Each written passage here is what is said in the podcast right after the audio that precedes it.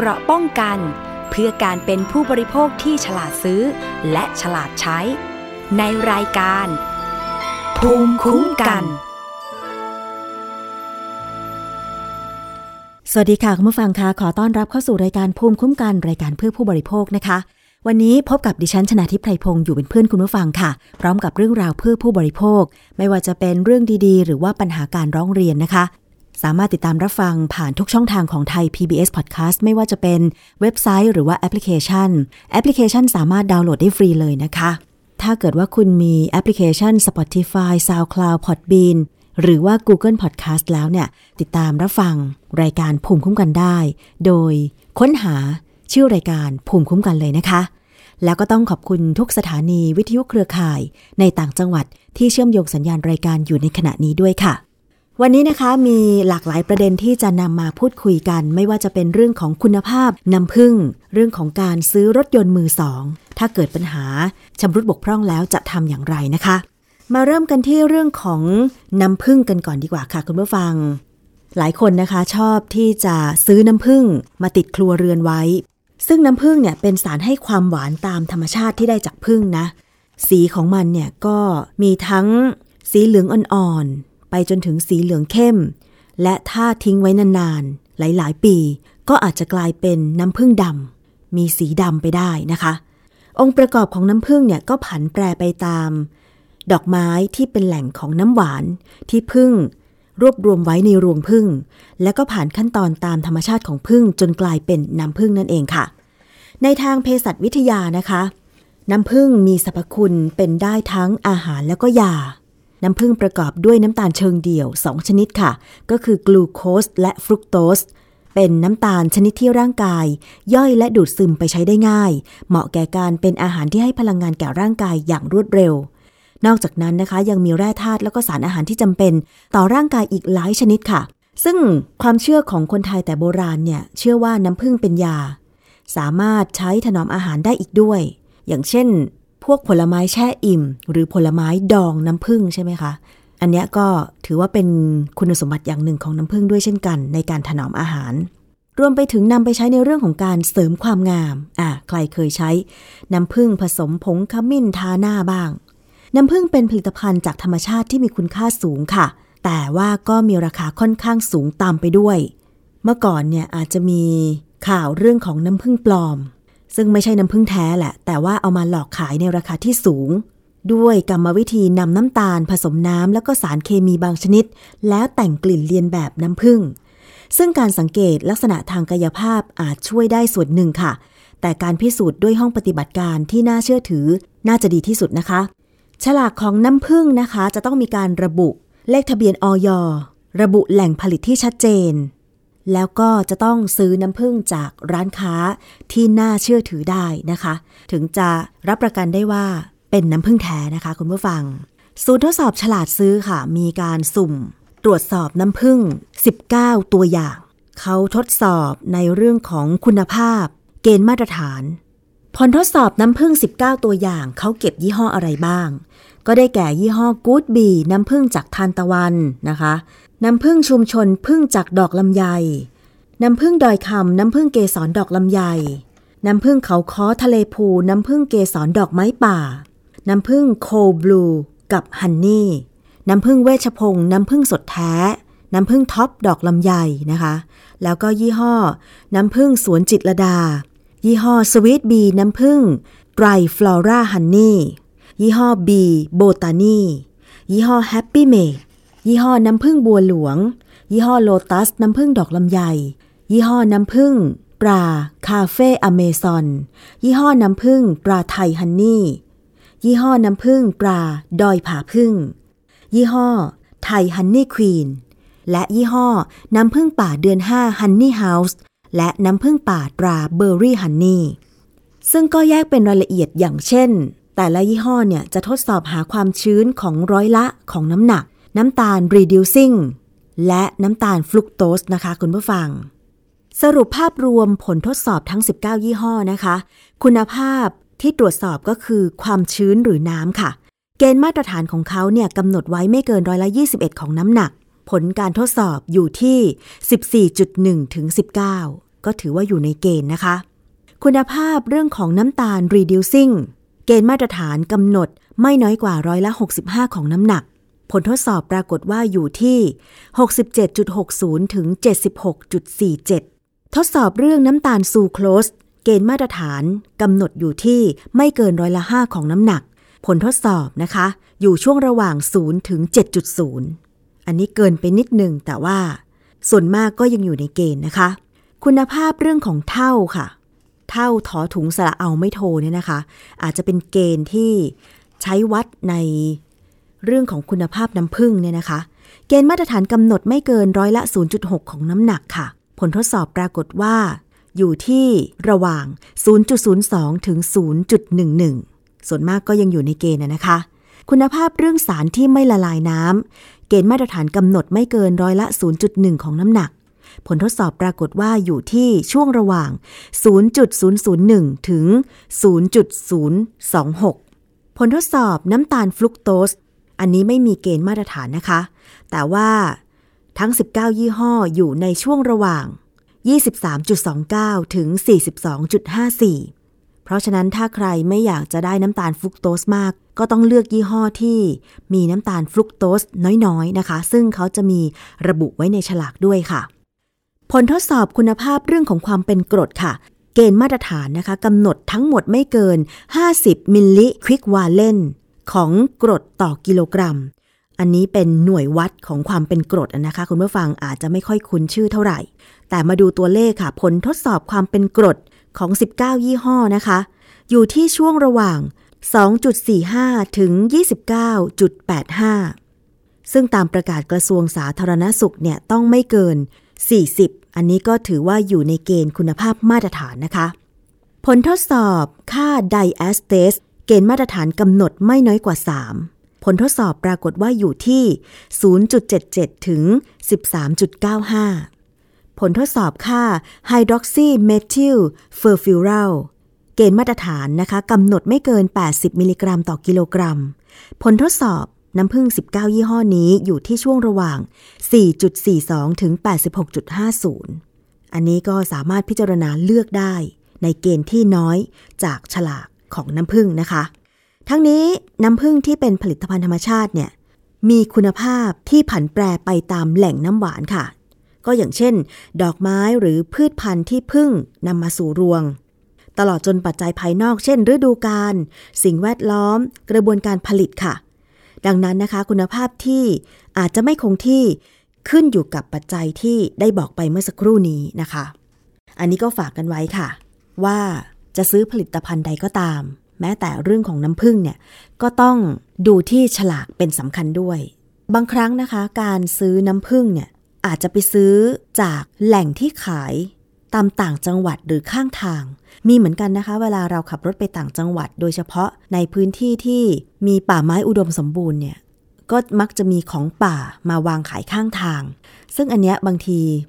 ถ้าคนที่ดูน้ำผึ้งเป็นเนาะสังเกตได้เนี่ย ก็อาจจะพอคัดคุณภาพหรือแยกได้ว่าน้ำผึ้งแท้หรือเปล่า แต่ถ้าเราดูน้ำผึ้งไม่เป็นว่าแท้หรือไม่แท้เนี่ย ดิฉันว่าก็ไม่ควรจะเสี่ยงซื้อ แต่ถ้าเกิดเรากลับบ้านต่างจังหวัดแล้วมีชาวบ้าน ไปหาน้ำผึ้งป่ามาขาย ซึ่งมั่นใจได้ว่าเขาไม่หลอกแน่ อันนี้ก็เชื่อถือได้เนาะ อย่างเวลาดิฉันกลับบ้านที่ต่างจังหวัดคุณน้าก็มักจะเอาของฝาก มาฝากเป็นน้ำผึ้งให้เรากลับมากินที่กรุงเทพด้วย ซึ่งตอนนี้ก็มีอยู่หลายขวดเหมือนกันนะคะ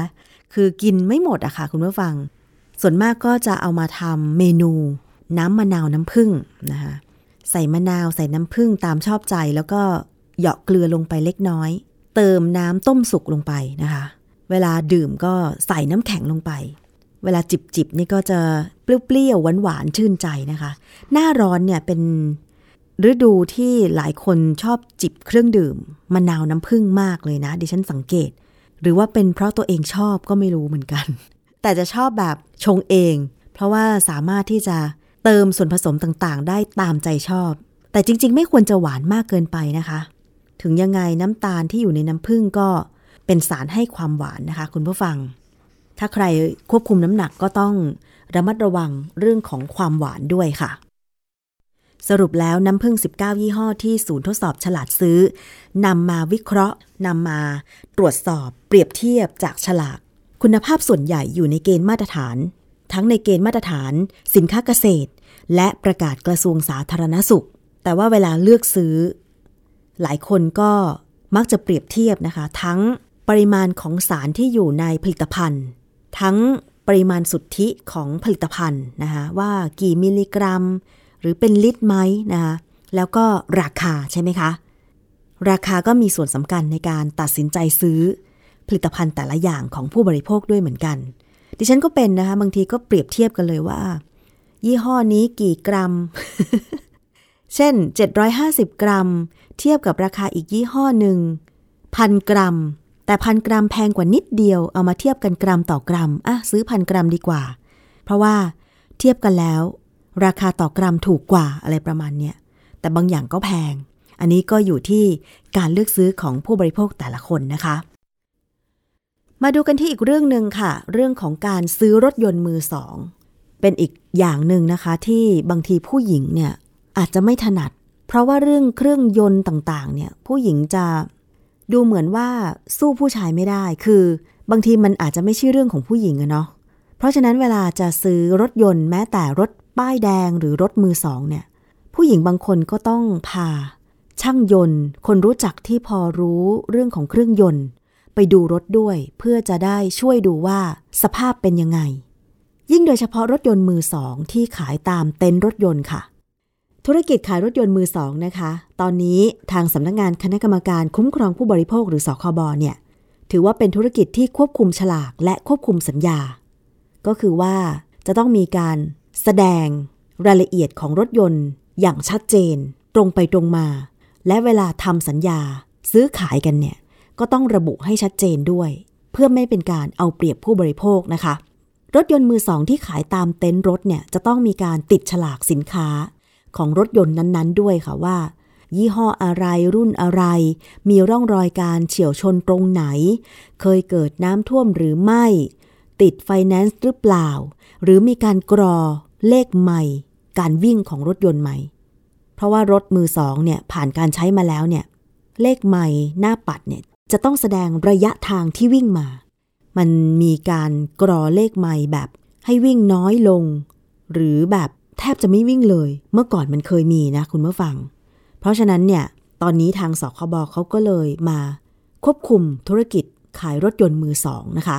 แต่ว่าล่าสุดก็เกิดปัญหากับผู้บริโภคจนได้ค่ะคุณผู้ฟัง มีหญิงสาวคนหนึ่งไปซื้อรถยนต์มือสอง จากเต็นท์รถยนต์มือสองย่านจังหวัดนนทบุรี แต่พอขับรถยนต์คันนั้นออกมา จากเต็นท์รถได้เพียงร้อยเมตร ปรากฏว่า ล้อรถยนต์หลุดไปชนร้านอาหารริมทางค่ะ ซึ่งเธอก็ตกใจไม่น้อยนะคะ ไม่คิดว่ารถยนต์มือสองที่เพิ่งไปถอยมาจากเต็นท์เนี่ย จะเกิดล้อหลุดได้นะคะทำยังไงดี ซึ่งตอนแรกก็ไปเจรจากับเต็นรถแล้วนะคะแต่ไม่เป็นผลค่ะ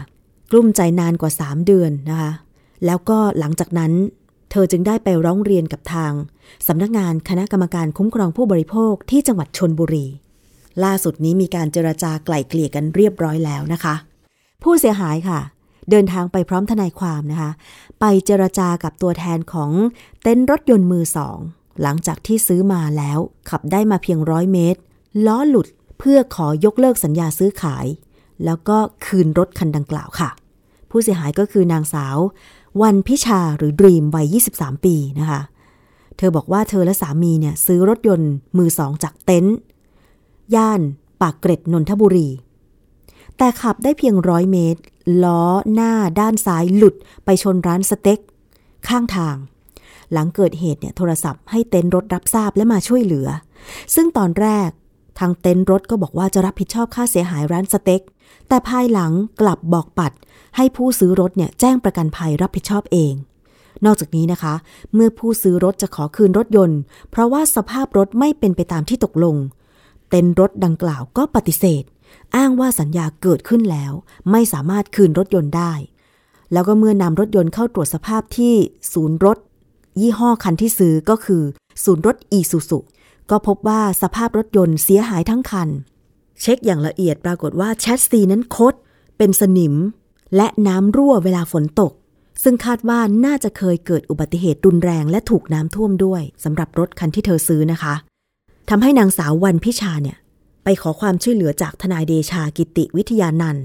ประธานเครือข่ายทนายคลายทุกข์ แล้วก็ได้พากันไปแจ้งความที่สพปากเกร็ดค่ะ ล่าสุดก็ไปเจรจากับตัวแทนเต็นท์รถยนต์ ซึ่งก็คือทนายความ ของเต็นท์รถยนต์ดังกล่าว เพื่อขอคืนรถคันที่เกิดปัญหาแล้วก็เรียกค่าเสียหาย ปรากฏมีผู้เสียหายอีกหนึ่งคนที่เคยซื้อรถจากเต็นท์ดังกล่าว ไปขอความช่วยเหลือจากทนายความเดชาด้วยเช่นกัน แล้วก็เดินทางไปเจรจาในครั้งนี้ด้วย ชื่อว่านางสาวที่คำพร เป็นชาวจังหวัดสมุทรปราการ กรณีของนางสาววันพิชาเนี่ยที่ซื้อรถ มือสองจากเต็นท์ย่านปากเกร็ดนนทบุรี ของเธอเป็นรถอีซูซุใช่ไหมคะ เธอต้องการยกเลิกสัญญาซื้อขายรถกับเต็นท์นี้ และสัญญาที่ทำกับไฟแนนซ์และขอเงินคืนตามราคารถเลยก็คือ 4,900 บาท และเรียกค่าเสียหายที่เกิดขึ้น ทั้งค่าเสียเวลา ค่าเสียประโยชน์จากการใช้รถ แล้วก็ค่าเสียหายที่เกิดขึ้นกับร้านสเต็กที่ ล้อรถของเธอหลุดไปชนด้วย เพราะว่าเมื่อตรวจสอบประวัติรถโดยละเอียดแล้ว พบว่ามีผู้เป็นเจ้าของมาแล้วถึง 10 คน ก็แสดงว่าโอ้โหมีการซื้อขายต่อต่อกันมา 10 คนเปลี่ยนเจ้าของแล้ว ซึ่งนายฤทธิชัยเล้าภากรทนายความของเต็นท์รถยนต์ดังกล่าว ตอบรับบอกว่า ตอนแรกเนี่ย เต้นรถไม่รู้ความต้องการของผู้เช่าซื้อชัดเจน ตอนนี้รู้แล้วว่าต้องการยกเลิกสัญญา วันที่เจรจากันนี้ก็ได้เตรียมเอกสารต่างๆเนี่ยเพื่อดำเนินการ ให้ตามความต้องการของผู้เสียหาย ส่วนค่าเสียหายที่เรียกมานั้น ควรเป็นค่าเสียหายที่เกิดขึ้นแท้จริง ก็ต้องตรวจสอบ แต่ว่าจะรีบดำเนินการให้เร็วที่สุด ส่วนความเสียหายที่ล้อรถหลุดไปชนร้านสเต็กนั้น ประกันจะเป็นผู้จ่าย ส่วนกรณีที่ผู้เช่าซื้อรถนำไปตรวจสภาพ และพบว่ารถมีสภาพเสียหายหนักนั้นเนี่ย เต็นท์รถซื้อมาขายไป ก็ไม่รู้ประวัติรถละเอียดทุกคัน อันนี้เป็นคำกล่าวอ้างของทนายฤทธิชัย ซึ่งเป็นทนายความของเต็นท์รถยนต์มือสอง ย่านปากเกร็ดนนทบุรีแห่งนี้ ซึ่งคุณวันพิชาเนี่ยก็ได้กล่าวบอกว่า ถ้าเต็นท์รถยอมยกเลิกสัญญา และจ่ายค่าเสียหายตามที่เธอเรียกไป ก็จะไม่ดำเนินคดีกับเต็นท์รถ แต่ว่าทั้งนี้ก็อยากจะให้ทางสำนักงานคุ้มครองผู้บริโภคหรือสคบตรวจสอบเต็นท์รถยนต์ดังกล่าว เพราะว่าหลังจากที่ เธอแจ้งความและตกเป็นข่าวเนี่ยก็มีผู้ที่เคยซื้อรถจากเต็นท์แห่งนี้ ติดต่อเข้ามาหลายคน ก็ได้รับความเสียหายจากการซื้อรถไปเช่นเดียวกัน ส่วนอีกคนหนึ่งก็คือคุณที่คำพรที่ไปเจรจา ในครั้งนี้ด้วยนะคะ คุณที่คำพรบอกว่า ซื้อรถจากเต็นท์ที่เป็นข่าวเนี่ยเมื่อเดือนตุลาคมปี 2565 นะ ในราคา 580,000 บาททำสัญญากับไฟแนนซ์ผ่อน 5 ปี เดือนละ 9,860 บาท เพียงแค่วันเดียวก็พบความผิดปกติของรถมากมายเลย อย่างเช่น คลัตช์หมด พวงมาลัยหักขวาไม่สุด น้ำมันเกียร์หมด กระจกขวาหลุด ที่จับกระบะท้ายหลุด อินเตอร์คูลเลอร์รั่วอุ้ยอันนี้เรื่องใหญ่นะ ถ้าอินเตอร์คูลเลอร์รั่วเนี่ยน็อตล้อรถไม่เต็มรู ตรวจสอบรถคันดังกล่าวเนี่ยมีเจ้าของมาแล้ว 6 คน จึงไปแจ้งเต็นท์รถเพื่อขอยกเลิกสัญญา คืนรถ แต่ว่าเต็นท์รถแห่งนี้ก็ปฏิเสธ และก็เปลี่ยนคลัตช์ให้อย่างเดียว โดยเธอก็จะขอคืนรถและขอเงินคืนด้วยเช่นกัน รวมทั้งค่าเสียหายที่ต้องจอดรถทิ้งไว้ โดยไม่ได้ใช้งานประกอบวิชาชีพ ซึ่งทนายความของเต็นท์รถแห่งนี้ก็ได้รับเรื่องแล้วก็เอกสารของคุณที่คำพรไว้ พร้อมบอกว่าจะนำไปหารือกับเจ้าของเต็นท์รถ เชื่อแน่ว่าทุกคนที่จะซื้อรถยนต์มือสองเนี่ยจะต้องไปดูรถด้วยตาของตัวเองมาแล้วล่ะ แต่ว่าจะละเอียดหรือว่าพาผู้เชี่ยวชาญด้านรถยนต์ หรือว่าไปขอตรวจสอบได้มากน้อยแค่ไหนเนี่ย เป็นอีกเรื่องหนึ่ง แต่ถ้าเสียหายขนาดนี้เนี่ยนะคะ คุณผู้ฟัง จากสองกรณีของคุณวันพิชาแล้วก็คุณที่คำพรเนี่ย มันบอกอะไรได้หลายอย่างนะคะว่า เต็นท์รถแห่งนี้บอกว่าไม่ทราบรายละเอียดของรถทุกคันเป็นไปได้อย่างไร แล้วมีผู้เสียหายอีกหลายคนที่ติดต่อเข้าไปยังผู้เสียหายที่ไปแจ้งความ บอกว่าซื้อ รถยนต์มือสองจากเต็นท์แห่งนี้ แล้วก็เกิดปัญหาด้วยเช่นกัน เพราะฉะนั้นเนี่ยทางทนายความเดชาก็เลยบอกว่า อยากจะให้สคบเนี่ยไปตรวจสอบการดำเนินธุรกิจของเต็นท์รถที่เป็นข่าวหน่อย เพราะว่ามีการจูงใจให้คนซื้อรถ โดยโฆษณาใน Facebook บอกว่าออกรถโดยไม่ต้องดาว ซึ่งผู้เสียหายสองคนที่ไปขอความช่วยเหลือ เป็นผู้ที่มีไรายได้น้อย เมื่อมีช่องทางออกรถโดยไม่ต้องดาวเนี่ย จึงทำให้ติดต่อซื้อรถยนต์จากเต็นท์แห่งนี้ ฝากสคบไปตรวจสอบด้วย อันนี้ก็เดี๋ยวถ้ามีความคืบหน้านะคะ ก็จะมารายงานให้คุณผู้ฟังได้ทราบต่อไป แต่อุทาหรณ์จากกรณีของคุณวันพิชาและคุณที่คำพรก็คือ ถ้าไปซื้อรถยนต์มือสอง แล้วเกิดชำรุดบกพร่อง ที่ไม่ใช่มาจากการใช้งาน เพราะเพียงแค่ขับรถออกจากเต็นท์ได้ร้อยเมตร แล้วก็หลุดเนี่ย มันก็เข้าข่ายว่าชำรุดจาก เต็นท์มาแล้วเนาะสินค้าชำรุดบกพร่อง อันเนี้ยต้องเจรจา พยายามรวบรวมหลักฐาน เช่น ถ่ายรูปถ่ายคลิป ความเสียหายต่างๆ แล้วก็แจ้งความที่สถานีตำรวจดำเนินการทางกฎหมาย อย่างกรณีนี้ก็คือมีการปรึกษา ขอความช่วยเหลือจากทนายความ จนกระทั่งนำไปสู่การเจราจาเพื่อขอคืนรถ แล้วก็ค่าเสียหายต่างๆ ที่เกิดขึ้น เป็นอุทาหรณ์นะคะสำหรับเต็นท์รถต่างๆ ถ้าจะบอกว่าคุณไม่ได้มีประวัติของรถที่นำมาขายทุกคันเนี่ย มันไม่น่าจะใช่ข้ออ้างของผู้ประกอบธุรกิจด้านนี้ เพราะดิฉันเชื่อแน่ว่าคนจะมาขายรถมือสองเนี่ย ต้องมีความชำนาญต้องมีที่ปรึกษา ด้านช่างยนต์วิศวกรยานยนต์มาแล้วล่ะ เพราะว่ามันหมายถึงกำไรขาดทุน ถ้าซื้อรถยนต์ที่มีสภาพชำรุดเกินกว่าจะเอามาซ่อมหรือว่านำมาวิ่งได้เนี่ย แสดงว่า ถ้าเอามาจอดที่เต็นท์รถเพื่อขายเนี่ย มันเป็นการย้อมแมวหรือเปล่า อันนี้ตั้งเป็นคำถามนะคะ แต่สำหรับใครที่จะซื้อรถยนต์มือสอง โดยเฉพาะคุณผู้หญิง ต้องขอบอกว่า ต้องหาวิศวกรยานยนต์ ช่างยนต์ ถ้าเป็นญาติด้วยก็จะดี เพราะว่าจะได้คำแนะนำที่ตรงไปตรงมา เพื่อนๆกันก็ได้ ไปช่วยดูหน่อยว่า รถยนต์สภาพดีไหมซื้อมาใช้งานแล้วล้อจะหลุดคลัตช์จะหมด หรือว่าแชสซีจะพังหรือเปล่า ยิ่งโดยเฉพาะถ้าอินเตอร์คูลเลอร์รั่วนี่โอ้โหเรื่องใหญ่นะ เพราะว่ามันเป็นเรื่องของระบบของเครื่องยนต์ ถ้าระบบเครื่องยนต์ เช่น การจุดระเบิดเผาไหม้ไม่สมบูรณ์เนี่ย มันก็อาจจะเกิดปัญหาควันดำเร่งไม่ขึ้นได้นะ แล้วก็เปลืองน้ำมันด้วยนะคุณผู้ฟัง อันนี้ก็เป็นอุทาหรณ์อย่างหนึ่งเหมือนกันค่ะ เดี๋ยวถ้ามีความคืบหน้าการตรวจสอบเต็นรถยนต์แห่งนี้ จากสคบก็จะนำมารายงานให้ได้ทราบกันต่อไปนะคะ อีกเรื่องหนึ่งค่ะ เป็นเรื่องที่หลายคนอาจจะเคยเจอโฆษณา สบู่กำจัดติ่งเนื้อ ตามสื่อสังคมออนไลน์ Facebook Twitter TikTok ดิฉันเห็น แต่มีคำตอบจากออยแล้วค่ะว่า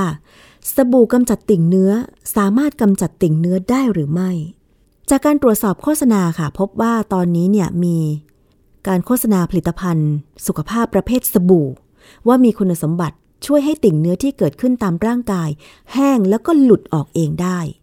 กล่าวอ้างว่าเป็นผลจากสารสกัดจากธรรมชาติ ไม่มีสารอันตราย มีคนซื้อไปเยอะมากเลยนะคะ แต่ว่าความจริงต้องมาฟังค่ะว่า มันไม่ใช่อย่างที่คิดนะคะ ติ่งเนื้อเนี่ยมีลักษณะเป็นตุ่มที่ยื่นออกมา นิ่มๆ แต่ก็ยังไม่ทราบสาเหตุของการเกิดติ่งเนื้อชัดเจนว่าเกิดจากอะไร บางคนคิดว่ามันเป็นหูดไหม แต่มันไม่ใช่ไง มันเป็นแค่แบบอยู่ๆก็เกิดติ่งเนื้อขึ้นมาเคยเป็นไหมอย่างเช่นบริเวณลำคอ ดิฉันเคยเป็นเหมือนกันนะ แต่ดิฉันเคยเป็นแถวๆแบบฝ่าเท้าอะไรอย่างเงี้ย จุดที่พบติ่งเนื้อมักเกิดในบริเวณที่ผิวหนังมีการเสียดสี ต่อเนื่องกับผิวหนังด้วยกัน อย่างเช่น บริเวณคอรักแร้ ข้อพับขาหนีบ หรือใบหน้า ส่วนใหญ่ไม่เป็นอันตรายต่อร่างกาย และไม่จำเป็นจะต้องรักษาค่ะ ยกเว้นว่ารู้สึกรำคาญ ฟอกสบู่ลูบไปก็เจอติ่งเนื้ออะไรอย่างเงี้ย คุณผู้หญิงก็ต้องรีบไปจี้ออกด้วยเลเซอร์ใช่ไหมคะ แต่บางคนเนี่ยก็ไม่อยากไปหาหมอเลเซอร์ไง เพราะว่ากลัวค่าใช้จ่ายจะแพง พอมีโฆษณาสบู่ว่ากำจัดติ่งเนื้อได้เนี่ย ก็ซื้อมาใช้ แต่หารู้ไม่ว่ามันอาจจะไม่มีคุณสมบัติแบบที่โฆษณาก็เป็นได้ค่ะ สบู่จัดเป็นเครื่องสำอาง ใช้เพื่อทำความสะอาดผิวหนังและผิวกายนะคะ ใช้เพื่อทำความสะอาดผิวหน้าและผิวกาย ซึ่งจะช่วยชะล้างคราบมัน แล้วก็สิ่งสกปรกออกจากผิวหนังค่ะ โดยทั่วไปก็มี 2 รูปแบบก็คือสบู่เหลวและสบู่ก้อน จากภาพที่ปรากฏโฆษณา สบู่ก้อนที่บอกว่ากำจัดติ่งเนื้อนั้นเนี่ยเป็นสบู่ก้อนเกิดจากการทำปฏิกิริยาระหว่างไขมันและด่าง อาจมีการผสมน้ำหอมหรือว่าสีที่ต้องการ ดังนั้นนะคะ การโฆษณาว่า สบู่สามารถกำจัดติ่งเนื้อได้นั้น จึงเป็นข้อความโฆษณาที่เป็นเท็จหรือเกินความจริง หรือก่อให้เกิดความเข้าใจผิดในสาระสำคัญเกี่ยวกับเครื่องสำอางค่ะ สรุปแล้วก็คือ สบู่ไม่สามารถกำจัดติ่งเนื้อได้นะคะ เพราะว่าสบู่เป็นเครื่องสำอาง ถ้าไปเจอ โฆษณาสบู่กำจัดติ่งเนื้อถือว่า ก่อให้เกิดความเข้าใจผิดในสาระสำคัญของเครื่องสำอาง ซึ่งผู้โฆษณาเนี่ยก็จะมีความผิด มีโทษจำคุกไม่เกินหนึ่งปี และปรับไม่เกิน 1 0 0 0 0แสนบาท หรือทั้งจำทั้งปรับนะคะ บางทีเราก็ไม่รู้อะที่เขาโฆษณาว่าสบู่กำจัดติ่งเนื้อเนี่ยเขาจะผสมสารอันตรายพวกกัดเนื้อหรือเปล่า มันถึงหลุดออก แต่จริง ๆ แล้วเนี่ยติ่งเนื้อบางที คือถ้าอยู่ไปนานๆบางคนเนาะคันมือค่ะลูบไปก็เจอติ่งเนื้อ บางคนก็บิดบิดบิดมันก็กลายเป็นรอยช้ำช้ำช้ำช้ำช้ำสุดท้ายมันก็หลุดออกเอง เพราะฉะนั้นนะคะคุณผู้ฟังก็อย่าไปหลงเชื่อสำหรับการเลือกใช้สบู่นั้นเนี่ยก็ควรเลือกสบู่ให้เหมาะกับผิวตัวเอง เลือกซื้อสบู่จากแหล่งที่น่าเชื่อถือ มีฉลากภาษาไทยครบถ้วน หากสงสัยว่าจดแจ้งแล้วหรือไม่ ก็ให้นำเลขที่ใบจดแจ้งไปตรวจสอบที่เว็บไซต์ของออยได้ค่ะ แล้วก็เลือกซื้อสบู่ให้ตรงกับความต้องการ อ่านฉลากให้ละเอียดว่ามีคุณสมบัติเหมาะสมกับผู้ใช้หรือไม่ เช่น สบู่สำหรับเด็ก สบู่สำหรับผู้ที่เป็นสิว ผิวมันหรือผิวแห้ง แบบนี้เป็นต้นนะคะ หากสงสัย พบเบอกแส สินค้าที่ดูแล้วดูเหมือนจะว่าจะไม่ปลอดภัย โทรไปสายด่วนของออย1556 หรือเข้าไปที่เพจของออยนะคะ ชื่อเพจว่า FDA ไทย เขียนเป็นภาษาอังกฤษว่า FDA แล้วก็คำว่าไทย THAI นะคะ อันนี้ก็สามารถแจ้งไปทางกล่องข้อความได้เลย สะดวกรวดเร็วด้วยนะคะ ช่วยๆกันเป็นหูเป็นตาค่ะ เพื่อที่จะได้ไม่มีสินค้าไม่ปลอดภัยวางขายอีกต่อไปนะคะ อีกเรื่องหนึ่งค่ะคุณผู้ฟังมาดูกันที่การคมนาคมกันบ้างสำหรับบริการขนส่งสาธารณะ ในเขตเมืองเช่น กรุงเทพมหานครเนี่ยก็มีหลายประเภทนะคะ ไม่ว่าจะเป็นระบบรางก็คือรถไฟฟ้า รถไฟ รถ รถสาธารณะต่างๆ รถเมล์รถแท็กซี่ แล้วก็เรือ เรือเจ้าพระยาเรือคลองแสนแสบ ซึ่งถ้าเกิดการเชื่อมต่อกันระหว่างขนส่งสาธารณะ แล้วมันเกิดความสะดวกต่อผู้ใช้บริการ อย่างเช่น ใช้ตั๋วใบเดียวสามารถเดินทางได้ทุกระบบขนส่งสาธารณะ สะดวกมากเลยคือ เติมเงินครั้งเดียว ซื้อบัตรตั๋วใบเดียว ครั้งเดียว ก็ใช้ได้ทุกขนส่งสาธารณะเลย แต่ว่ามันเป็นความฝันหรือเปล่า เพราะเรื่องนี้พูดกันมานานมากเลยนะคะทางสำนักงานนโยบาย และแผนการขนส่งและจราจรหรือสอนอขอค่ะ เตรียมทุ่มงบกว่า 5,000 ล้านบาท เพื่อพัฒนาในการเชื่อมต่อ ระบบล้อ ราง เรือ 40 จุดในกรุงเทพมหานครนะคะ โดยคาดว่าจะเสนอให้กระทรวงคมนาคม พิจารณาได้ในเดือนมีนาคมปี 2566 ค่ะ ขณะเดียวกันก็ยังเตรียมเพิ่มจุดจอดรับส่งผู้โดยสาร รถบขส ที่สถานีพระนั่งเกล้าต้นปี 2566 เพื่ออำนวยความสะดวกให้กับประชาชนในช่วงของการเดินทางนะคะ ซึ่งท่าเรือพระนั่งเกล้าเนี่ยเป็นจุดเชื่อมต่อระหว่าง ระบบรางและระบบเรือค่ะ เป็นส่วนหนึ่งของแผน W Map หรือโครงการศึกษาจัดทำแผนพัฒนาการเดินทางทางน้ำในเขตกรุงเทพและปริมณฑลและการเชื่อมต่อการเดินทางรูปแบบอื่นนะคะในปัญญาชูพาณิชย์ผู้อำนวยการสอนอขอเปิดเผยถึงความคืบหน้า ว่าขณะนี้ทางสอนอขออยู่ระหว่างการหารือหน่วยงานที่เกี่ยวข้อง พร้อมทั้งศึกษาและสำรวจเส้นทางการเดินเรือ หรือเพิ่มเส้นทางการเดินทางทางน้ำเพื่อแก้ไขปัญหาจราจรติดขัดทางถนนค่ะ นอกจากนี้นะคะจะมีการวางแผนปรับปรุงท่าเรือที่เชื่อมต่อกับการขนส่งสาธารณะ ล้อ ราง เรือ ให้มีประสิทธิภาพที่ให้บริการในปัจจุบัน 8 จุด โดยเฉพาะที่ท่าเรือในแม่น้ำเจ้าพระยา 4 จุดนะคะ ก็คือ ท่าเรือพระนั่งเกล้า ท่าเรือบางโพ ท่าเรือราชินี และท่าเรือสาทร คาดว่าจะเสนอแผนดังกล่าว ให้กระทรวงคมนาคมพิจารณาเห็นชอบในต้นปี 2566 ค่ะ เราไปฟังเสียงของคุณปัญญาชูพาณิชย์ผู้อำนวยการสอนขอนะคะ ซึ่งตรงนี้ถามถือว่ามีประโยชน์เพราะว่าตอนนี้เป็นนโยบายของท่านรัฐมนตรีว่าการกระทรวงคมนาคมเองที่จะขับเคลื่อนนะครับ เรื่องของการเดินทางระบบขนส่งสาธารณะนะครับงั้นพี่น้องที่อยู่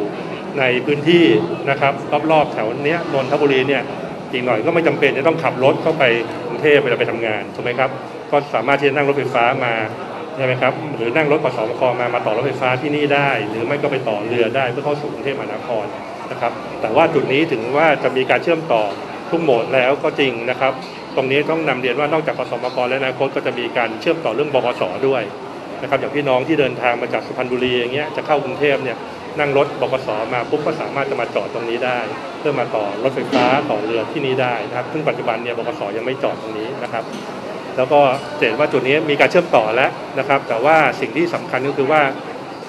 ถ้าเราสามารถที่จะเพิ่มประสิทธิภาพ หรือเพิ่มความสะดวกสบายให้กับประชาชนได้เนี่ยมันทำให้ประชาชนมาใช้เยอะขึ้น นั้นจะเห็นว่าเมื่อกี้เนี่ยพอเราลงรถตู้มาเนี่ยจะเห็นว่ายังป้ายที่แนะนำทิศทางเนี่ยยังยังไม่ยังไม่สมบูรณ์นะครับตรงนี้ก็มีความจำเป็นที่ต้องเพิ่มเติม หรือไม่ก็เวลาเราเดินเข้ามาหาสถานีท่าเรือ หรือเดินไปที่สถานีรถไฟฟ้าเนี่ย เห็นว่ายังตากแดดอยู่ถูกไหมครับ ถ้าช่วงฝนตกเนี่ยเปียกได้ถูกไหมครับพอเปียกปุ๊บเนี่ยคนก็เริ่มใช้มาใช้น้อยนั้นสิ่งที่สทขกำลังดำเนินการเนี่ยคือเราศึกษาเนี่ยเราสำรวจอยู่นะครับทำทำสำรวจอยู่โครงการนี้เรียกเป็นการจัดทำแผนการเดินทางทางน้ำหรือ water map นะครับซึ่งในแผนเนี้ยเราจะพยายามเพิ่มเส้นทางการเดินทางขนส่งทางน้ำให้เพิ่มขึ้นนะครับในระยะสั้นเนี่ยจะมีเพิ่มอีก 5 เส้นทางนะครับในระยะยาวเพิ่มอีก 3 เส้นทางนะครับก็รวมทั้งหมดเพิ่มอีก 8 เส้นทางนะครับเพื่อให้ ให้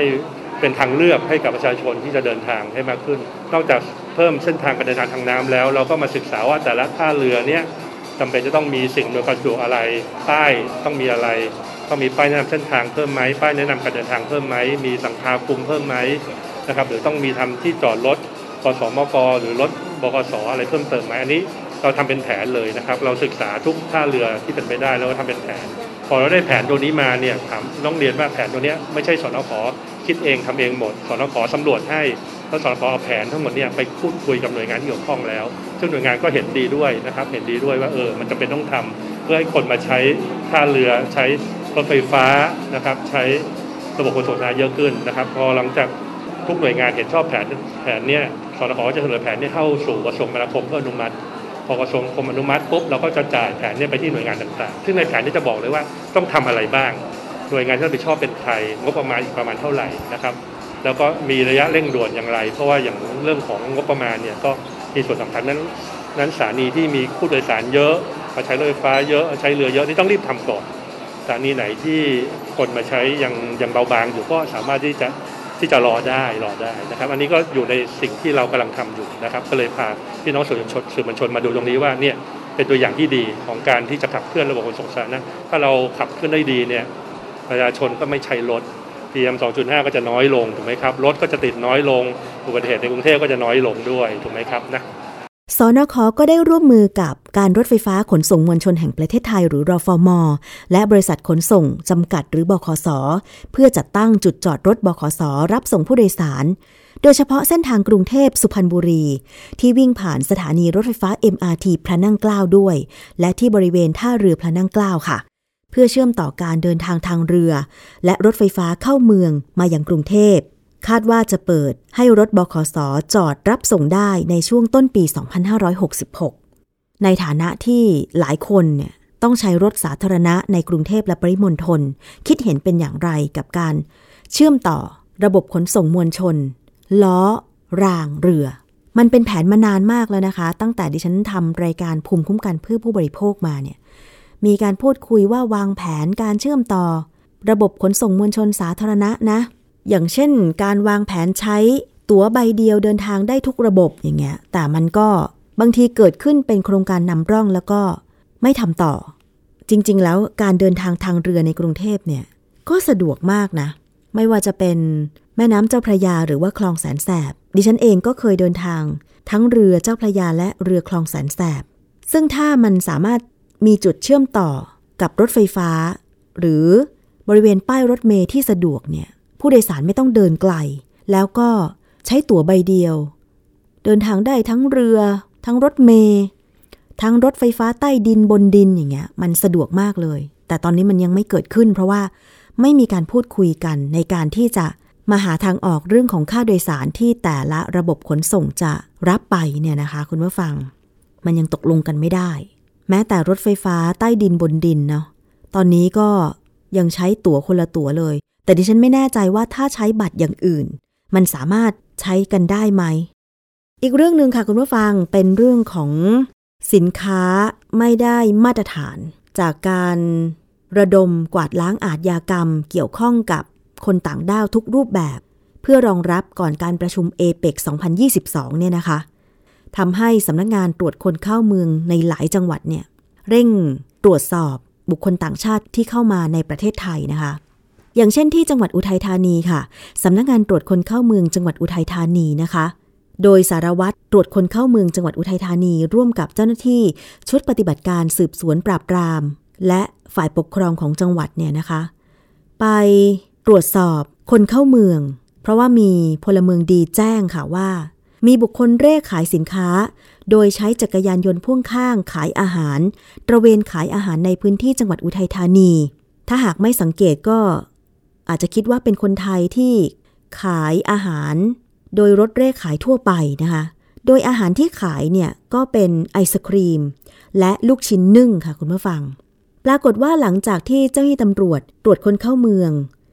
ลงพื้นที่ไปตรวจสอบ ปรากฏไปเจอบุคคลสัญชาติเมียนมาค่ะกำลังผลิตไอศครีม และกำลังนึ่งลูกชิ้นอยู่ แต่ปรากฏว่า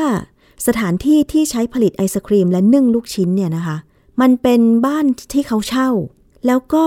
ทำกันบริเวณใกล้ห้องน้ำเลยนะคะ จากการตรวจสอบนายคนนี้ชื่อว่านายมินหม่องคิน ได้แสดงบัตรการขึ้นทะเบียนตามมติคอรมอเมื่อ 5 กรกฎาคม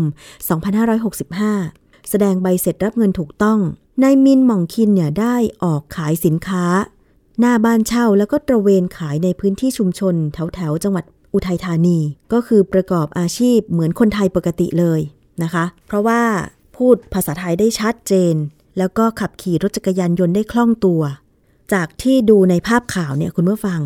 สถานที่ผลิตลูกชิ้นและไอศครีมของนายมินหม่องคินเนี่ยดูแล้วมันไม่สะอาดถูกสุขอนามัยเลยนะคะ คุณผู้ฟัง เพราะฉะนั้นเนี่ยจึงได้จับกลุ่มดำเนินคดี แล้วก็จะขยายผลในการควบคุมคนต่างด้าว ต่อไปนะคะคุณผู้ฟัง เรื่องของผลิตภัณฑ์หรือว่าสินค้าประเภทอาหารเนี่ยจริง ๆ แล้วพวกลูกชิ้นหรือไอศครีมเนี่ยจะต้องมีสถานที่ผลิต เขาเรียกว่าเป็นมาตรฐานของโรงงาน หรือสถานที่ผลิตที่ถูกสุขลักษณะเนาะมีความสะอาด แล้วก็มีการกำหนดมาตรฐานต่างๆ พอสมควร แต่ว่าจากข่าวที่ออกมาเนี่ยโอ้ผลิตไอศครีม แล้วก็นึ่งลูกชิ้นกันบริเวณใกล้ ๆ ห้องน้ำเนี่ยไม่น่าจะสะอาดสักเท่าไหร่ ซึ่งเราก็รู้ว่าห้องน้ำเนี่ยเป็นเป็นแหล่งที่เราจะไปชำระล้างสิ่งสกปรกไปเข้าห้องน้ำใช่ไหมคะ ก็จะเป็นแหล่งสะสมของเชื้อโรคถ้าไม่ทำความสะอาด ซึ่งการทำอาหารก็ควรจะแยกส่วนแล้วก็ห่างไกลจากห้องน้ำเพื่อความสะอาดปราศจากเชื้อโรคที่จะปนเปื้อนในอาหารได้ แล้วยิ่งบุคคลต่างด้าวทำอาหารขายให้คนไทยเนี่ย โอ้ ไอศครีมไม่รู้ว่าก็คงไม่มียี่ห้อแหละเนาะคุณผู้ฟัง แล้วก็ลูกชิ้นต่างๆ เนี่ยเออบางทีก็ต้องดูนะว่าถ้าเป็นรถเร่ มันมียี่ห้อไหม มันมาจากโรงงานแหล่งผลิตที่ไหน เอาละค่ะนี่คือช่วงแรกของรายการภูมิคุ้มกันรายการเพื่อผู้บริโภคนะคะ ยังมีอีกช่วงหนึ่งนั่นก็คือคิดก่อนเชื่อ เราไปฟังกันเลยค่ะ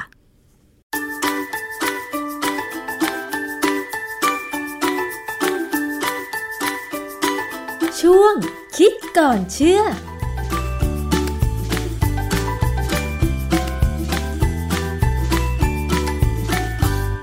บกันในช่วงคิดก่อนเชื่อกับดรแก้วกังสดานนภัยนักพิษวิทยากับดิฉันชนาทิพไพรพงศ์ค่ะ วันนี้เรามาคุยเกี่ยวกับเรื่องของนมวัว เรารู้กันอยู่แล้วว่านมนั้นมีโปรตีน แล้วก็มีคำแนะนำให้ทุกคนนั้นดื่มนม เพื่อจะได้มีร่างกายที่แข็งแรง แต่ว่ามีหลายคนค่ะ ที่ดื่มนมแล้วท้องเสียหรือถ่ายท้อง แล้วก็เข้าใจไปว่าตัวเองนั้นแพ้นมวัว สุดท้ายก็อาจจะเลิกกินนมวัวไป หันไปกินนมถั่วเหลือง หรือนมอย่างอื่นแทน หรือบางคนก็เลิกดื่มนมไปเลย ซึ่งอันนี้อาจจะเสียโอกาสในการได้รับโปรตีนจากนมนะคะการดื่มนมวัวไม่ว่าจะเป็นนมเพียวๆนะคะ หรือว่านมที่เอาไปชงผสมกับกาแฟหรือว่าชาเนี่ยค่ะ คุณผู้ฟัง มันมีโอกาสที่บางคนดื่มแล้วจะทำให้ถ่ายท้องท้องเสีย แล้วก็เข้าใจไปว่าตัวเองแพ้นมวัว อันเนี้ยเป็นความเข้าใจที่ถูกต้องไหม แล้วการแพ้นมจริง ๆ แล้วนะคะ มันจะมีอาการเป็นอย่างไร มันเหมือนกับที่เราแพ้อากาศ หรือว่าแพ้อาหารทะเล เวลาแพ้เนี่ยอย่างดิฉันนะคะ เป็นภูมิแพ้ ก็จะมีผื่นขึ้น คันตามตัว หรือบางทีคือหายใจไม่ออก การแพ้นมวัวมีอาการแบบเดียวกันไหม ต้องมาถามเรื่องนี้จากงานวิจัยกับอาจารย์แก้วค่ะ อาจารย์คะการดื่มนมวัว แล้วเกิดท้องเสีย แล้วเข้าใจไปว่าตัวเองแพ้นมวัวเนี่ย จริง ๆ แล้วเรื่องนี้อธิบายทางวิทยาศาสตร์เป็นยังไงคะความจริงความหมายคำว่าแพ้เนี่ยมีมันมีความหมายมากนะฮะมันเป็นความหมายทางด้านเกี่ยวกับระบบภูมิคุ้มกันเลยดังนั้นการใช้คำว่าแพ้นมวัวหมายความว่ากินกินนมวัวเข้าไปดื่มนมวัวเข้าไปแล้วเนี่ยถ่ายท้องเนี่ยอันนี้ไม่ใช่ลักษณะการแพ้ คือเรื่องของนมวัว เหตุผลที่ผมนำมาคุย เพราะว่ามันมีการแชร์ในไลน์ว่ามีคนเนี่ยเป็นผู้ชายเนี่ยอายุ 27 ปี ป่วยเป็นมะเร็งลำไส้ตาย แล้วครอบครัวเขาก็สรุปว่าเป็นเพราะดื่มนมวัวมาแต่เด็กพ่อแม่เข้าใจผิดว่านมวัวมีสารอาหารครบเขาพูดอย่างนี้นะ ท้องเสียเป็นประจำเลยเขาดื่มนมมันเนี่ยนะแล้วเขาก็มาได้ข้อมูลทีหลังว่า คนเอเชียนะย่อยนมวัวไม่ได้ ผายลมเน่าตลอดสุดท้ายเป็นมะเร็งลำไส้ คือเรื่องเนี้ยเป็นเรื่องที่ไม่มีเหตุผลที่จะเอามาสนับสนุนสักเท่าไหร่นะแต่มีหมอบางคนพูดอย่างนี้เหมือนกันอืมนะแล้วก็มีคนะบางคนพูดในในเว็บเหมือนกัน อาจารย์คะ ในทางวิทยาศาสตร์เนี่ยนะคะ คนที่ดื่มนมแล้วเกิดอาการถ่ายท้องท้องเสีย เกิดจากสาเหตุอะไรคะ ถ้าโตแล้วดื่มนมแล้วท้องเสีย อันนั้นเป็นเพราะว่าใช้น้ำตาลแลคโตสที่อยู่ในนม ไม่ว่าจะเป็นนมวัวนมแพะนมแกะหรือนมคนไม่ได้เนี่ยนะอันนั้นอาจจะใช้น้ำตาลแลคโตสไม่ได้ น้ำตาลแลคโตสเนี่ยถ้าเราใช้ไม่ได้เนี่ยมันจะลงไปลำไส้ใหญ่ แล้วแบคทีเรียจะใช้แทน คราวนี้พอแบคทีเรียใช้เนี่ยเขาก็จะปล่อยเป็นกรดออกมา ปล่อยเป็นแก๊สออกมา ทำให้การดูดซึมน้ำจากอุจจาระกลับเข้าไปในตัวเราเนี่ยน้อยลง อุจจาระก็จะเหลว ก็จะกลายเป็นถ่ายเหลวค่ะแต่คราวนี้มันมีอันหนึงที่น่าสนใจคือว่า เวลาเราบอกว่าแพ้นมเนี่ย ถ้าแพ้ตั้งแต่ออกมาจากท้องแม่เลยเนี่ย ไม่ว่านมแม่หรือนมวัว กินไม่ได้เลยดื่มไม่ได้เลยเนี่ย อันนั้นค่อนข้างจะเป็นว่าแพ้โปรตีนในนมมากกว่าจะแพ้แลคโตสค่ะเพราะแลคโตสเป็นน้ำตาล น้ำตาลนี่ไม่ก่ออาการแพ้ เพราะสิ่งที่จะก่อให้เกิดอาการแพ้คือโปรตีนเท่านั้นค่ะ ไม่ใช่น้ำตาล ไม่ใช่ไขมันคราวนี้ประเด็นที่น่าสนใจคือ สมมติว่าเราดื่มนมแม่จนประมาณขวบหนึ่งเราหย่านม ผู้หญิงไทยนะพอหกเดือนไปแล้วเนี่ยนะพอหมายความว่าลูกอายุหกเดือนไปแล้วเนี่ยส่วนใหญ่น้ำนมน้อยแล้วนะเพราะฉะนั้นการหย่านมจริงมักจะเริ่มที่หกเดือน หรือถ้าเป็นไปได้เนี่ยควรจะเป็นหนึ่งปีค่ะนะพอหนึ่งปีแล้วเนี่ยเด็กก็จะไปกินอาหารแบบผู้ใหญ่เลยก็ยังพอได้ หรือว่า กินอาหารแล้วก็มีการเสริมนมนมวัวที่เขาขายมาแล้วเขาปรับให้เป็นนมที่คล้ายนมคนค่ะนะถ้าเป็นนมวัวแท้ๆเนี่ยเด็กยังดื่มไม่ไหวหรอกเพราะว่าบางโปรตีนมันสูงเกินไปนะฮะอืมพอหนึ่งปีแล้วเนี่ยอาจจะทนได้บางคนเนี่ยทนได้แล้วดื่มนมวัวได้เลย ถ้าดื่มอย่างนั้นมาเรื่อยๆเนี่ยห้าปีสิบปียี่สิบปี ไม่ได้หยุดเลยเนี่ย โอกาสที่จะคือน้ำตาลแลคโตสใช้ไม่ได้เนี่ยจะไม่มี การใช้น้ำตาลแลคโตสเนี่ย เราต้องใช้เอนไซม์แลคเตสซึ่งเซลล์ที่ลำไส้เล็กเนี่ยจะผลิตออกมา การผลิตเอนไซม์แลคเตสเนี่ยต้องการการกระตุ้นจากน้ำตาลแลคโตสในนม ถ้ามีการกระตุ้นก็จะผลิตทีนี้ในกรณีที่ว่าเราไปหยุดดื่มนมสักสิบปี พอโตมาแล้วก็มากลับมาดื่มนมเนี่ยแล้วเกิดมีอาการถ่ายท้องค่ะนั่นเป็นเพราะว่าร่างกายเราผลิตเอนไซม์แลคเตสไม่ได้อืมต้องปรับตัวใหม่ เพราะฉะนั้นมันจะมีอาการถ่ายท้องท้องเสียเนี่ยไปสักพักหนึ่งค่ะจนถึงจุดหนึ่งก็จะค่อยๆหาย เพราะว่าร่างกายเราปรับตัวมาผลิตเอนไซม์แลคเตสได้อือฮึแต่บางคนก็ทำไม่ได้เลย ก็จะถ่ายเหลวไปตลอด การแพ้ที่เกิดขึ้นสำหรับเด็กเล็กเนี่ย ก็ต้องใช้นมพิเศษที่ไม่มีแลคโตสไม่มีน้ำตาลแลคโตสค่ะเด็กพวกนี้จะเป็นเด็กพิเศษต้องกินนมแพง ส่วนใหญ่เขาจะใช้วิธีย่อยให้แลคโตสเนี่ยเปลี่ยนไปเป็นอย่างอื่น ที่เราเอาไปใช้ได้ค่ะนะฮะเพราะฉะนั้นกระบวนการพวกนี้จะแพงค่ะนะประเด็นที่มีการแชร์ในไลน์เนี่ยนะที่บอกว่าเป็นมะเร็งลำไส้ใหญ่เพราะดื่มนมมาตั้งแต่เล็ก แล้วก็เป็นเพราะว่าคนไทย 99.99%เนี่ยย่อยนมวัวไม่ได้ซึ่งอันเนี้ยไม่มีอะไรเป็นงานวิจัยยืนยัน แต่ผมมีงานวิจัยที่จะบอกว่าคนไทยกี่เปอร์เซ็นต์อืมที่ย่อยน้ำตาลแลคโตสไม่ได้ค่ะ มีงานวิจัยอยู่ชิ้นหนึ่งเป็นของคนไทยนี่แหละ ชื่อบทความก็คือ lactose intolerance in Thai adults ก็คืออาการใช้น้ำตาลแลคโตสไม่ได้ในคนไทยที่เป็นผู้ใหญ่ ตีพิมพ์ในวารสาร Journal of the Medical Association of Thailand เป็นวารสารของสมาคมแพทย์ของบ้านเรานี่แหละ เป็นงานวิจัยที่ค่อนข้างเล็ก เขาใช้อาสาสมัคร 45 คน ชาย 15 คน หญิง 35 คน จะเห็นตัวเลขมันเริ่มประหลาดนะ อาสาสมัคร 45 คน แต่ชาย 15 คน หญิง 35 คน 15บวก35มันคือ50แต่ทำไมงานวิจัยบอกว่าใช้อาสาสมัคร45คน ผมไปนั่งดูงานวิจัยจริง ๆ แล้ว คืออย่างนี้ครับเขาเริ่มต้นที่50คน แต่ปรากฏว่ามี5คนถูกคัดออก เพราะว่าไม่เข้าคุณสมบัติที่เขาจะเอามาทดสอบว่า ดื่มนมเป็นประจำแล้ว พอได้น้ำตาลแลคโตสแล้วเกิดอาการใช้มันไม่ได้ค่ะอันนี้เขาเลยต้องเอาออกไป 5 คน เพราะฉะนั้นงานวิจัยเขาไม่ได้ผิดนะต้องอ่านให้ให้ครบทั้งเล่ม งานวิจัยเนี่ยเขาใช้วิธีให้คนเนี่ยอดอาหาร 10 ชั่วโมงก่อน คนพวกนี้เป็นคนที่ดื่มนมทุกวันนะค่ะเคยมีมีประวัติว่าดื่มนมทุกวัน เอามาหยุดอาหาร 10 ชั่วโมง จากนั้นก็เขาก็จะเอามาให้กินน้ำตาลแลคโตส 25 กรัม กินน้ำตาลนะ เสร็จแล้วเขาก็จะมาวัดว่ามีอาการท้องอืดปวดท้องท้องร่วงไหมสรุปแล้วเนี่ยผลออกมาปรากฏว่ามีประมาณ 51%หรือร้อยละ 51 ที่ดูดซึมน้ำตาลแลคโตสได้ไม่ดีค่ะ และคนพวกนี้ก็จะมีปัญหาที่จะอาจจะถ่ายท้องได้ง่าย เมื่อกลับมาดื่มนม แต่จริงๆแล้วมี 2% 3%ที่หายไป คือเป็นคนที่ใช้น้ำตาลแลคโตสไม่ได้จริง ๆ เลยเนี่ยแค่ 47%อืมแต่ที่บอกว่า 51%เนี่ยมันเป็นอุบัติการณ์ของการดู คือบางคนเนี่ยดูดซึมไม่ได้ แต่ไม่มีปัญหา แต่บางคนเนี่ยพอดูดซึมไม่ได้เนี่ยมีปัญหาเลยถ่ายเหลว แล้วเขาสามารถจะวัดได้ว่า คนที่ใช้น้ำตาลแลคโตสไม่ได้เนี่ย จะมีแก๊สไฮโดรเจนออกมาทางลมหายใจสูงกว่าคนปกติ เพราะฉะนั้นโดยสรุปแล้วเนี่ย คนไทยประมาณครึ่งหนึ่ง ไม่ใช่ 99.99%ที่ใช้น้ำตาลแลคโตสไม่ได้ อืม ค่ะนะดังนั้นเรื่องนี้เป็นเรื่องที่ถ้าใครดื่มนมอยู่และดื่มได้ ไม่ถ่ายเหลว ก็ดื่มต่อไป แต่ถามว่าถ้าเราจะไม่ดื่มนมเลย เราได้ไหมกินอย่างอื่นได้ไหมที่จะให้โปรตีนกินได้ คนไทยสมัยโบราณไม่ได้ดื่มนมวัวค่ะก็อยู่ได้แข็งแรงมานะฮะอืมแต่การดื่มนมเนี่ยดื่มนมวัวเนี่ยมันเป็นวิธีการได้โปรตีนแคลเซียม ได้วิตามินดี ได้แร่ธาตุอื่นๆเนี่ยที่ง่ายที่สุดค่ะ เพราะฉะนั้นสิ่งที่เขาแชร์กันมาว่าคนไทยร้อยละ99.99 แพ้แลคโตสในนมวัวนั้นก็ไม่เป็นความจริงจากงานวิจัยที่อาจารย์ยกตัวอย่างมาใช่ไหมคะ แต่ทีนี้อาจารย์บางคนเนี่ยอาจจะมีความกังวลว่า อย่างดิฉันเนี่ยนะคะ ดื่มนมจากการดื่มกาแฟคาปูชิโน่ซึ่งเขาจะผสมนมสดแล้วก็ฟองนมเข้าไป ทุกวันเลยนะคะ แล้วก็ตอนกลางคืนก่อนนอนเนี่ย ก็จะดื่มนมเป็นประจำอาจจะไม่ทุกวันแต่ส่วนมากก็คือ จะดื่มนมนมที่เป็นนมจืดทุกคืนเลยนะคะ ก่อนนอน แต่อาการสองอย่างนี้จะต่างกันค่ะ คือตอนเช้าพอเราได้ดื่มกาแฟคาปูชิโน่ซึ่งมีนม ในระหว่างที่ กินข้าวเช้านะคะ บางวันกินข้าวยังไม่ทันเสร็จเลย อาการปวดท้องถ่ายท้องก็มาละ แต่บางวันไม่ปวดท้องไม่ถ่ายท้องเลย แต่พอดื่มนมจืดตอนกลางคืนก็ไม่เป็น แบบนี้คือหมายความว่าดิฉัน ร่างกายดิฉันก็ไม่มีเอนไซม์แลคเตสที่จะไปย่อยแลคโตสใช่ไหมคะอาจารย์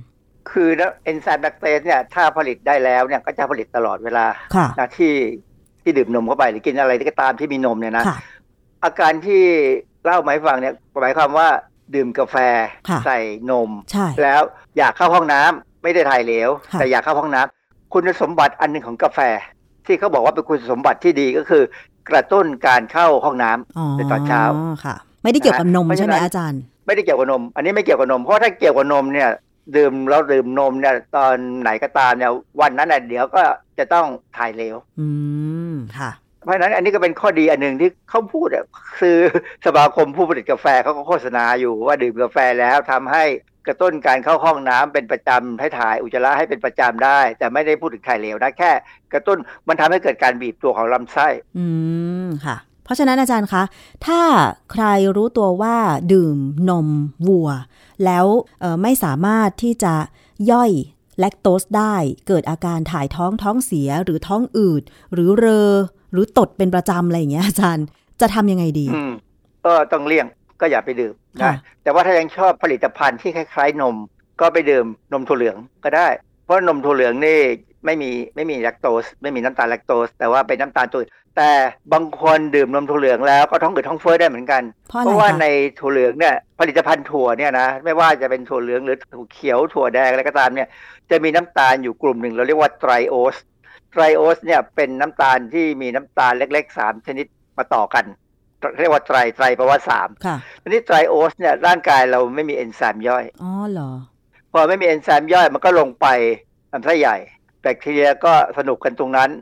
แล้วก็ปล่อยแก๊สปล่อยกรดอะไรออกมา ก็อือฮึเป็นอาการเดียวคล้ายๆ กับย่อยน้ำตาลแลคโตสไม่ได้เหมือนกันอ๋อก็เป็นอาการเดียวกัน เพราะฉะนั้นคนที่ดื่มนมถั่วเหลือง หรือนมอาจจะเป็นถั่วอย่างอื่นก็ได้แต่เนี่ยนะหรือกินถั่วมากๆเนี่ย จะมีอาการถ่ายท้องเหมือนกัน เพราะฉะนั้นใครที่ร่างกายขาดเอนไซม์ที่จะมาย่อยไม่ว่าจะเป็นน้ำตาลแลคโตสจากนมวัวนมแพะนมแกะ หรือน้ำตาลไตรโอสจากนมถั่วเหลือง ก็มีอาการข้างเคียงก็คือท้องอืดท้องเฟ้อ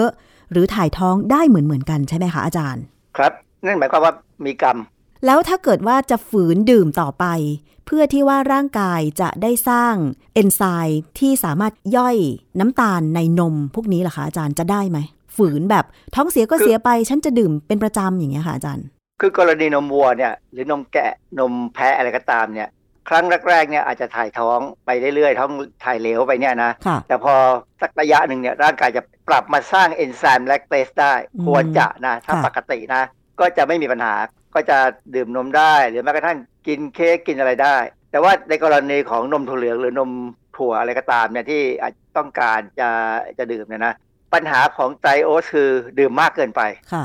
คือคือถ้าเราดื่มนมที่มาจากถั่วต่างๆเนี่ยสิ่งที่จะได้เป็นผลประโยชน์คือถ่ายสะดวก แต่มากเกินไปมันก็จะเหลว เพราะฉะนั้นจากกรณีมีการแชร์กันว่า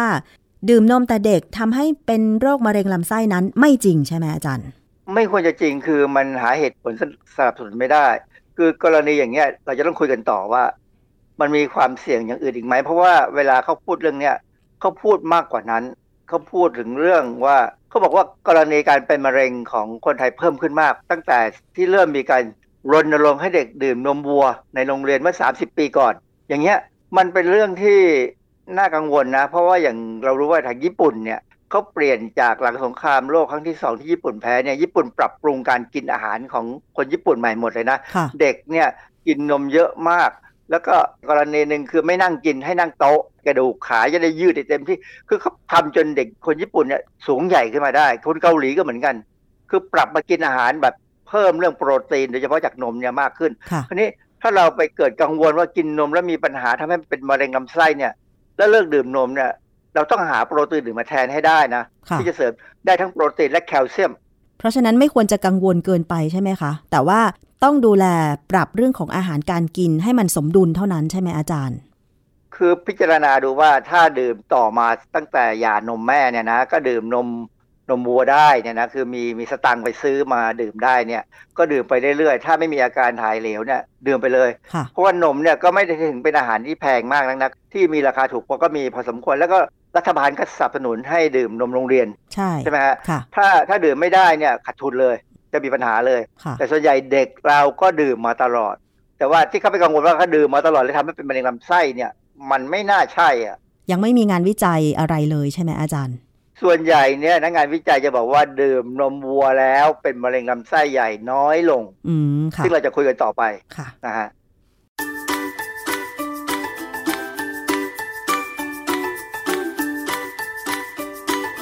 ช่วง คิดก่อนเชื่อน